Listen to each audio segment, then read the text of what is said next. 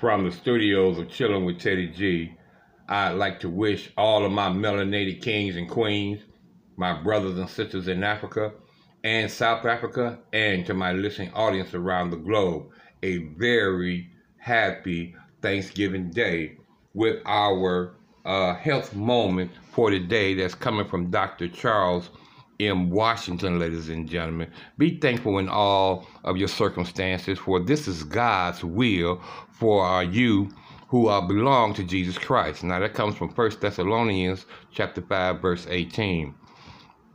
Purposeful daily uh, Thanksgiving releases en endorphins and hormones in your body, helping you to rejoice and being glad, as noted in. This is the day that the Lord has made. We will rejoice and be glad in it. Give thanks to the Lord, for he is good. His faithful love endureth forever.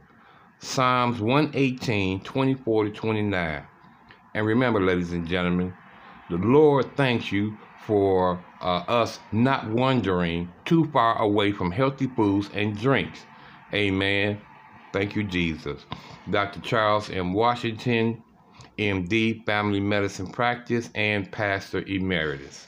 So please, ladies and gentlemen, yes, this is Thanksgiving, but remember to uh, eat healthy, keep your body in mind, keep your immune system um, in mind, and keep it strong by uh, consuming the uh, right uh, vegetables and fruits, nuts, berries, seeds, lemon, garlic, onions, and your G-bombs. Don't forget your greens, ladies and gentlemen. All of these builds up a healthy and strong and immune system.